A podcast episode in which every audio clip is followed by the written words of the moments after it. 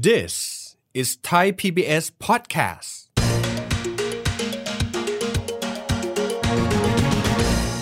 อัตราการเกิดของคนไทยเนี่ยอยู่ที่ประมาณ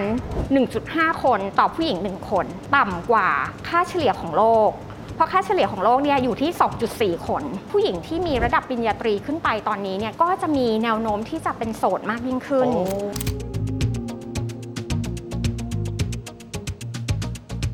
มีลูกหนึ่งคนเนี่ยเข้าโรงเรียนรัฐบาลเนี่ยตั้งแต่อนุบาลถึงปริญญาตรีนะคะครับอยู่ที่ 1.6 ล้านบาท เข้าเอกชนเนี่ยประมาณ 4 ล้าน แต่ถ้า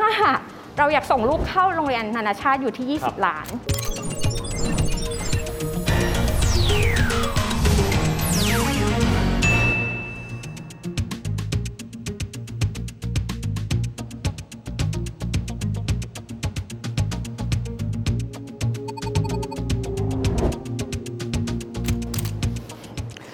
วัสดีครับท่านผู้ชมครับ ยินดีต้อนรับเข้าสู่รายการเศรษฐกิจติดบ้านนะครับ รายการที่จะทำให้ท่านผู้ชมมองว่าข้าวเศรษฐกิจนั้นไม่ใช่ยาขมอีกต่อไป เพราะว่ารายการของเรานะครับจะเอาศัพท์ต่างๆ ทางเศรษฐกิจทฤษฎีทางเศรษฐศาสตร์ที่อาจจะฟังเรายากต่อความเข้าใจ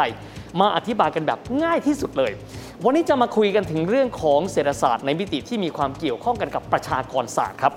หลายคนอาจจะบอกว่าในช่วงหลังๆนี่อ่านข่าวเขาจะบอกว่าอัตราเด็กเกิดใหม่ที่บ้านเรานี้ยิ่งวันยิ่งน้อยลงเรื่อยๆ ซึ่งในอนาคตอาจจะเกิดปัญหาครับ เพราะว่ากำลังคนของบ้านเราจะมีขนาดที่เล็กลงเล็กลง อาจจะนำไปสู่ปัญหาเรื่องของผลิตภาพบ้าง เรื่องของรายได้ประชาชาติเรื่องของเศรษฐกิจกันบ้าง วันนี้เราจะมาตรวจสอบกันในประเด็นนี้นะครับเพราะมีหลากหลายคนอาจจะมีคำถามว่ามันจะส่งผลอย่างไร เราควรจะต้องมีการเตรียมการกันอย่างไร วันนี้ครับมาพูดคุยกับเราครับรองศาสตราจารย์ดรศศิวิมลวรุณสิริปวีนวัฒน์ จากคณะเศรษฐศาสตร์มหาวิทยาลัยธรรมศาสตร์ครับอาจารย์สวัสดีครับ สวัสดีค่ะ อาจารย์ครับแรกทีเดียวเลย ผมต้องถามว่า ถ้าเกิดบอกว่าปีที่ผ่านๆมาจำนวนเด็กเกิดใหม่มีจำนวนน้อยกว่าปกติ ผมต้องถามอยากให้อาจารย์ไล่เรียงสถิติสักนิดนะครับว่า แล้วปีที่บอกว่ามันกำลังพอดีพอดีเนี่ยมันเป็นเท่าไหร่ แล้วปีที่ผ่านมามันเป็นเท่าไหร่ครับอาจารย์ ถ้าย้อนไป 50 ปีก่อนนะคะ ผู้หญิงไทยเนี่ยจะมีลูกประมาณ6 คน เยอะอย่างนั้นเลยเหรออาจารย์ ใช่โดยเฉลี่ยนะคะ แต่ต่อมาเนี่ย ประเทศไทยเราก็มีนโยบายการวางแผนครอบครัวใช่ไหมคะ มีการเข้าถึงการคุมกำเนิดที่ดีขึ้น ก็ทำให้ตอนนี้เนี่ยอัตราการเกิดของคนไทยเนี่ยอยู่ที่ประมาณ 1.5 คนต่อผู้หญิง 1 คนนะคะ ซึ่งเป็นอัตราการเกิดที่ต่ำกว่าค่าเฉลี่ยของโลก เพราะค่าเฉลี่ยของโลกเนี่ยอยู่ที่ 2.4 คนเพราะอย่างนั้นเหรอฮะค่ะ ใช่ค่ะ เพราะฉะนั้นเนี่ยเราเนี่ยต่ำกว่า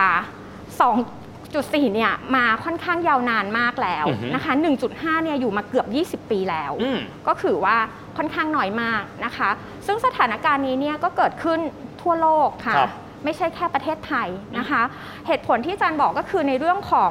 การเข้าถึงการคุมกำเนิดที่ดีขึ้นครับใช่ไหมคะประกอบกับอีกเรื่องหนึ่งคือเรื่องผู้หญิงค่ะ เรื่องผู้หญิงอาจารย์กำลังมีความหมายว่าทัศนคติของคุณผู้หญิงอยากมีลูกน้อยลง หรือบางกรณีอาจจะบอกว่าไม่อยากมีลูกอย่างนั้นนะฮะใช่ค่ะ ก็คือตอนนี้เนี่ยเราจะพบว่าผู้หญิงเนี่ยมีการศึกษาที่ดีขึ้นอืมนะคะ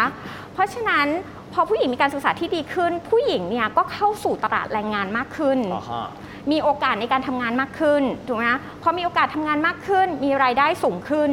เพราะฉะนั้นต้นทุนค่าเสียโอกาสอืมในการที่จะมีลูกหนึ่งคนของผู้หญิงเนี่ยก็เพิ่มสูงขึ้นอืมการตัดสินใจจะมีลูกเนี่ยก็ค่อนข้างยากขึ้นของผู้หญิงอืมนะคะ ประกอบกับ คุณวิทย์ก็รู้ในเรื่องของค่าใช้จ่าย ครับใช่ไหมคะ อืมมีการประเมินออกมาว่าค่าใช้จ่ายในการมีลูกสักคนมีลูกเยะหนึ่งคนเนี่ย ถ้าส่งเข้าโรงเรียนรัฐบาลเนี่ยอยู่ประมาณตั้งแต่อนุบาลถึงปริญญาตรีนะคะครับอยู่ที่ 1.6 ล้านบาท แต่ถ้าเข้าเอกชนเนี่ยเขาประมาณการว่าประมาณ 4 ล้าน โอ้โห แต่ถ้าเราอยากส่งลูกเข้าโรงเรียนนานาชาติอยู่ที่ ครับ 20 ล้าน โอเค ซึ่งเป็นค่าใช้จ่ายที่ค่อนข้างสูงมากครับ ถูกไหมคะ เพราะฉะนั้นเนี่ยอ่า การที่ผู้หญิงจะตัดสินใจมีลูกเนี่ยพอมาคิดถึงในเรื่องของค่าใช้จ่ายต่างๆ มันก็ต้องคิดคิดหนักหน่อย ถูกไหมคะอ่เดี๋ยวคงได้คุยกันต่ออาจารย์เรื่องของทัศนคติของคุณผู้หญิงต่อค่ะเศรษฐกิจ แต่ทีนี้ผมถามก่อนครับอาจารย์ เราไปดูบางประเทศครับพลเมืองเขาดูไม่ค่อยเยอะ แต่ท้ายที่สุดเขามีผลิตภาพค่อนข้างเยอะค่ะแต่พอบ้านเราเรามองย้อนกลับมาบอกว่าพลเมืองเราต้องค่อนข้างเยอะ เศรษฐกิจเราถึงได้ไปได้ อยากให้อาจารย์อธิบายตรงนี้สักนิดครับว่ามันมีความเกี่ยวพันกันเหรอครับ ในเรื่องของจำนวนประชากร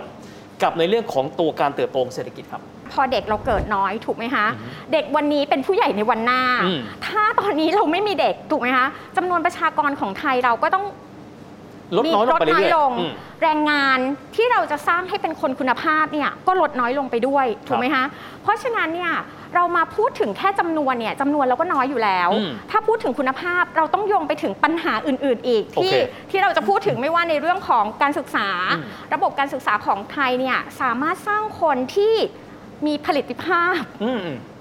สามารถที่ contribu ให้ประเทศชาติให้ระบบเศรษฐกิจดีหรือเปล่าครับนะคะอืมเหมือนที่คุณวิทย์พูดว่าจำนวนประชากรกับคุณภาพเนี่ยอาจจะคนละประเด็นกัน มันอาจอ่ามันอาจจะไม่ได้ใช่ไหมทับซ้อนกันพอดีแหละผมมันว่าจะไม่ทับซ้อนกันพอดี จริงๆ ถ้าสมมติว่าเรามีประชากรดี แล้วเรามีสามารถสร้างคนที่มีคุณภาพได้เนี่ยก็โอเค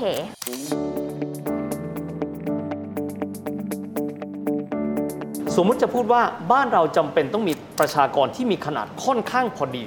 ที่จะสามารถทำให้เราเนี่ยเติบโตทางเศรษฐกิจไปได้ค่อนข้างจะสมูทในอนาคตนะฮะค่ะอาจารย์มองว่าตัวเลขที่เราควรจะคิดถึงเนี่ยเป็นประมาณเท่าไหร่ ซึ่งตอนนี้ต้องบอกว่าผมมั่นใจว่าท่านผู้ชมที่ดูอยู่ทางบ้านจะบอกว่า เอ๊ะเราไม่เคยทราบเลยว่า แต่ละปีเด็กเกิดใหม่เป็นประมาณเท่าไหร่ค่ะและและตอนนี้บอกว่ามันต่ำลงมามันห้าหกแสนมันน้อยมาก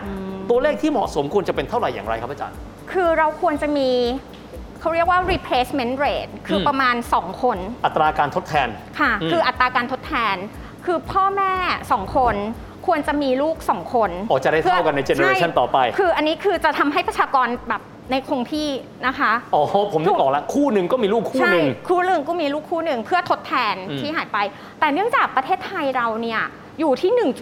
1.5 มาค่อนข้างนานแล้ว คู่หนึ่งแต่ว่ามีลูกอีกหนึ่งครึ่งหนึ่งครึ่งค่ะอืมอันนี้เนี่ยก็จะเกิดปัญหาในอนาคตค่ะครับค่ะอาจารย์ทีนี้ ผมขอมาอย่างนี้ อาจารย์พูดว่าอัตราการเกิดเด็กเกิดใหม่ของประเทศไทยเนี่ยคงไม่ใช่ประเทศเดียวที่น้อยค่ะแต่ว่าประเทศอื่นๆ เขาก็เจอปัญหาคล้ายคลึงกันนะครับค่ะอยากให้อาจารย์ลองเล่าว่าอัตราการเกิดของเด็กเกิดใหม่ในประเทศอื่นๆ ผมอาจจะเน้นไปที่ค่ะกลุ่มประเทศที่มีเศรษฐกิจที่ดีกว่าเรา และพอค่ะๆกับเราว่าเป็นยังไงบ้างครับ คืออัตราการเกิดของจริง ๆ ทั่วโลกเนี่ยตอนนี้ก็ลดลงเหมือนกัน อย่างประเทศสิงคโปร์แล้วกันอ่าฮะที่ใกล้เราเนี่ยเขามีอัตราการเกิดที่ต่ำมาก ตอนนี้อยู่แค่ 1.1 คน เห็นไหมโอ้โหคนไทยน้อยกว่าเรานะ1.5 น้อยกว่าเราค่ะ เพราะฉะนั้นเนี่ยเขาจะมีนโยบายที่ต้องการส่งเสริมให้คนแต่งงาน ต้องการส่งเสริมให้คนมีลูกเนี่ยอืมค่อนข้างเยอะนะครัคะบ สิงคโปร์เนี่ยนโยบายเขาจะครอบคลุมหมดเลยนะคะ ตั้งแต่หาคู่ อืม หลังจากหาคู่แต่งงานต้องการซื้อบ้านหลังแรกอือฮึถูกไหมคะมีเงินช่วยเหลือนะคะ อืมมีลูกคนแรก มีลูกคนที่สองอือฮึ มีลูกคนที่สามเหมือนเขาช่วยเลี้ยงลูกเลยด้วยซ้อืมอืมำนะคะ แต่ก็ยังพบว่ายังไม่ส่งผลสำเร็จและเท่าไหร่ปัจจัยเศรษฐกิจอาจจะไม่ใช่ปัจจัยเดียวใช่มาตรการจูงใจอาจจะไม่ใช่แค่นั้นค่ะ อืม คือที่พบตอนนี้ก็คือทัศนคติค่าอืมนิยมของผู้หญิงตอนนี้นะคะ ซึ่งเราพบเลยว่าประเทศในกลุ่มเอเชียตะวันออกนะคะ เช่น ญี่ปุ่นเกาหลีใต้เนี่ยคือ ทัศนคติค่านิยมที่มีต่อเพศหญิงเนี่ยมีความคาดหวังกับบทบาทผู้หญิงที่ค่อนข้างสูงมาก สูงยังไงครับอาจารย์แปลว่า คือหลังจากแต่งงานแล้วเนี่ยอืมผู้หญิงเนี่ยเขาคาดว่าผู้หญิงจะต้องทำทั้งในบ้านโอ้นะคะดูแลลูกโอเคใช่ไหมคะทำงานบ้าน แล้วก็นอกบ้านเนี่ยก็ต้องเป็นแรงงานหลัก โอ้พูดง่ายถูกไหมๆคือคือเป็นทั้ง แหล่งรายได้ของครอบครัวไปด้วย ใช่ มีความก้าวหน้าทางอาชีพไปด้วย ค่ะ แต่ก็เป็นแม่บ้านไปด้วยก็ต้องดูแลลูกไปด้วย สองอย่างในเวลาเดียวกัค่ะนซึ่งตรงนี้เนี่ยเราก็พบเหตุการณ์นี้ในประเทศไทยเหมือนกันนะคะ อืม ผู้หญิงตอนนี้เนี่ยพอมีระดับการศึกษาที่สูง ซึ่งจากงานวิจัยเนี่ยพบว่าผู้หญิงที่มีระดับปริญญาตรีขึ้นไป ก็จะมีแนวโน้มที่จะเป็นโสดมากยิ่งขึ้น โอ้ แล้วก็ไม่ได้พบแค่ในประเทศไทยอืมพบทั่วโลกนะคะ เขาเรียกเหตุการณ์นี้ว่า marriage strife คือคนเนี่ยชะลอการแต่งงานจำนวนแนวโน้มคนโสดเนี่ยก็จะเพิ่มสูงขึ้น โอ้ คนที่มีการศึกษาสูงเนี่ยก็จะมีลูกจำนวนน้อยลงอืม ค่ะ ซึ่งจากงานวิจัยของอาจารย์เนี่ยพบว่าเราแบ่งกลุ่มเป็นกลุ่มอ่าจบการศึกษาประถมนะคะมัธยมศึกษาปริญญาตรีเนี่ยเราพบว่าพอการศึกษาเพิ่มขึ้นเนี่ยจำนวนลูกที่มีเนี่ยจะลดน้อยลงอืม นะคะ แล้วยิ่งถ้าเปรียบเทียบในกลุ่มที่มีการศึกษาเดียวกันอย่างอ่ารุ่นที่เกิดเป็นในช่วง baby boomer อืมอาจจะมีลูกประมาณ 1.3 คนนะคะที่จบปริญญาตรีอืมแต่ขณะที่กลุ่ม Gen Y ตอนนี้เนี่ยก็คือมีลูกแค่ 0.7อืมเพราะฉะนั้นน้อยกว่าหนึ่งคนซะน้อยกว่าอีหนึ่งคน เพราะฉะนั้นก็คือจะมีศูนย์หรือว่าหนึ่ง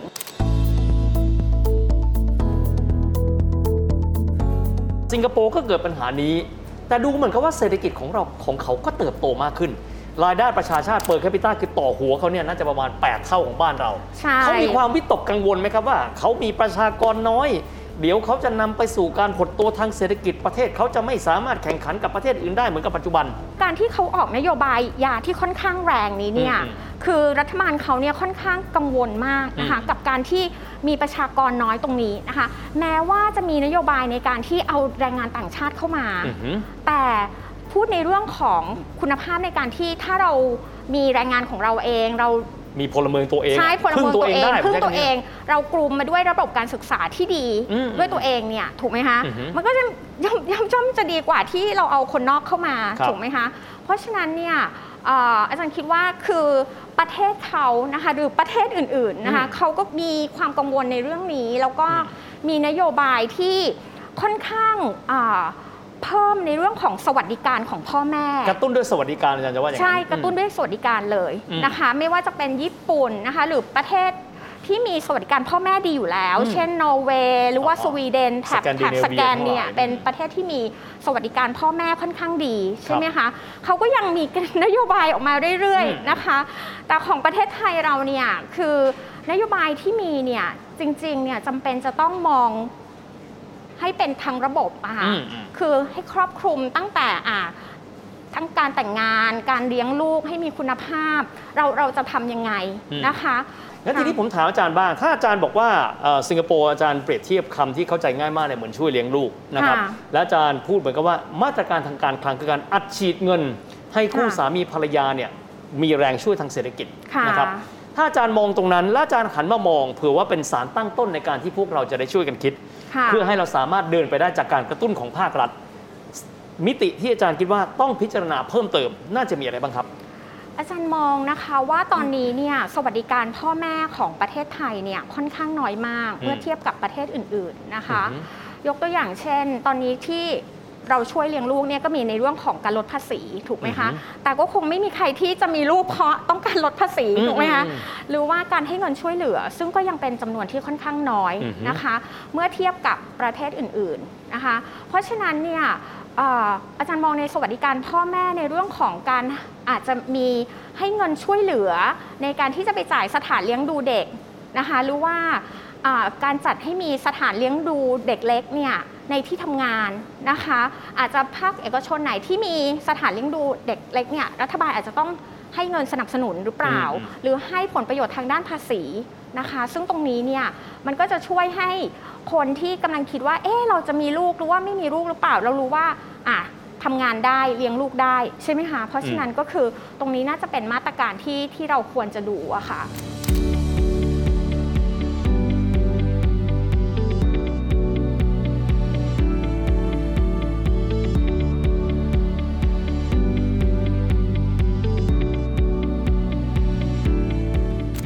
มีหลากหลายปัจจัยครับที่มีความเกี่ยวข้องกันกับประเด็นนี้ไม่ว่าจะเป็นทัศนคติของคุณผู้หญิงเองก็ดี เรื่องของค่าใช้จ่ายที่แต่ละครอบครัวมีต่อลูกหนึ่งคนที่จะเกิดใหม่ก็ดี รวมถึงนโยบายภาครัฐเกี่ยวเนื่องกับการกระตุ้นให้มีเด็กเกิดใหม่ก็ดีครับสิ่งที่อาจารย์คิดว่ามีความสำคัญเป็นอย่างยิ่งที่อยากจะฝากเป็นข้อคิดให้กับท่านผู้ชมรายการในวันนี้ เพิ่มเติมไปด้วยว่าพลเมืองต้องเพิ่ม คุณภาพประชากรที่เพิ่มขึ้นก็ต้องมากขึ้นเช่นเดียวกัน อาจารย์อยากจะฝากอะไรไว้ให้กับท่านผู้ชมวันนี้บ้างครับ ฝากในเรื่องของอ นโยบายในเรื่องของการเพิ่มสวัสดิการพ่อแม่ของอืมประเทศไทยเนี่ยแหละค่ะ เพราะว่าคือจริงๆ เนี่ยประเทศไทยเราควรจะต้องสร้างสภาพแวดล้อมที่เอื้ออำนวยให้คนเนี่ยอยากจะมีลูกใช่ปะคะแล้วก็สามารถที่จะเลี้ยงลูกได้ภายแล้วก็เข้าถึงสวัสดิการของรัฐนะคะ ในการที่จะช่วยเหลือเลี้ยงลูกตรงนี้นะคะ วันนี้รายการของเรานะครับก็หวังเป็นอย่างยิ่งนะครับ ว่าจะให้ท่านได้ทราบนะครับความสำคัญของเรื่องของอัตราเด็กเกิดใหม่ ซึ่งตอนนี้ถือได้ว่าค่อนข้างน้อย ว่ามันนั้นจะส่งผลกระทบต่อพัฒนาการทางเศรษฐกิจของเราในอนาคตอย่างไรกันบ้าง รวมถึงสำคัญมากๆนะครับเป็นสิ่งที่ภาครัฐต้องขบคิด คนที่อยู่ในวัยแรงงานซึ่งณวันนี้อาจจะยิงอยู่ในช่วงของการวางแผนครอบครัวกันอยู่เนี่ยต้องฉุกคิดว่า และเราจะเดินหน้าอย่างไรกับชีวิตครอบครัวของเรากันด้วย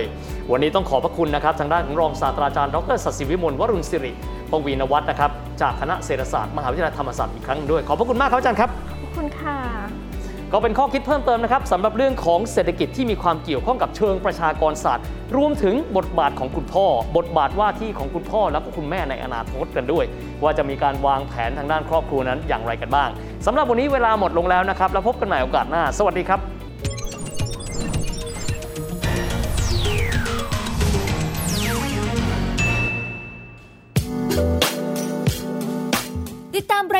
ทางเว็บไซต์และแอปพลิเคชันของไทย PBS Podcast Spotify SoundCloud Google Podcast Apple Podcast และ YouTube Channel Thai PBS Podcast Thai PBS podcast. View the world via the voice.